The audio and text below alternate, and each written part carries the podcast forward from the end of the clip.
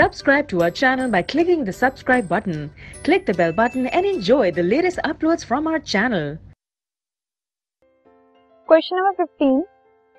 Elements A and B belong to group 1 and 7 of the periodic table respectively.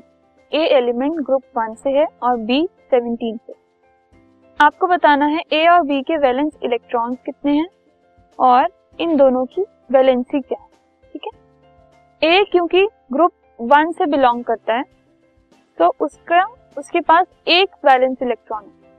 तो वो एक electron को loose करेगा ऑक्टेट बनाने के लिए तो उसकी वैलेंसी हो गई वन।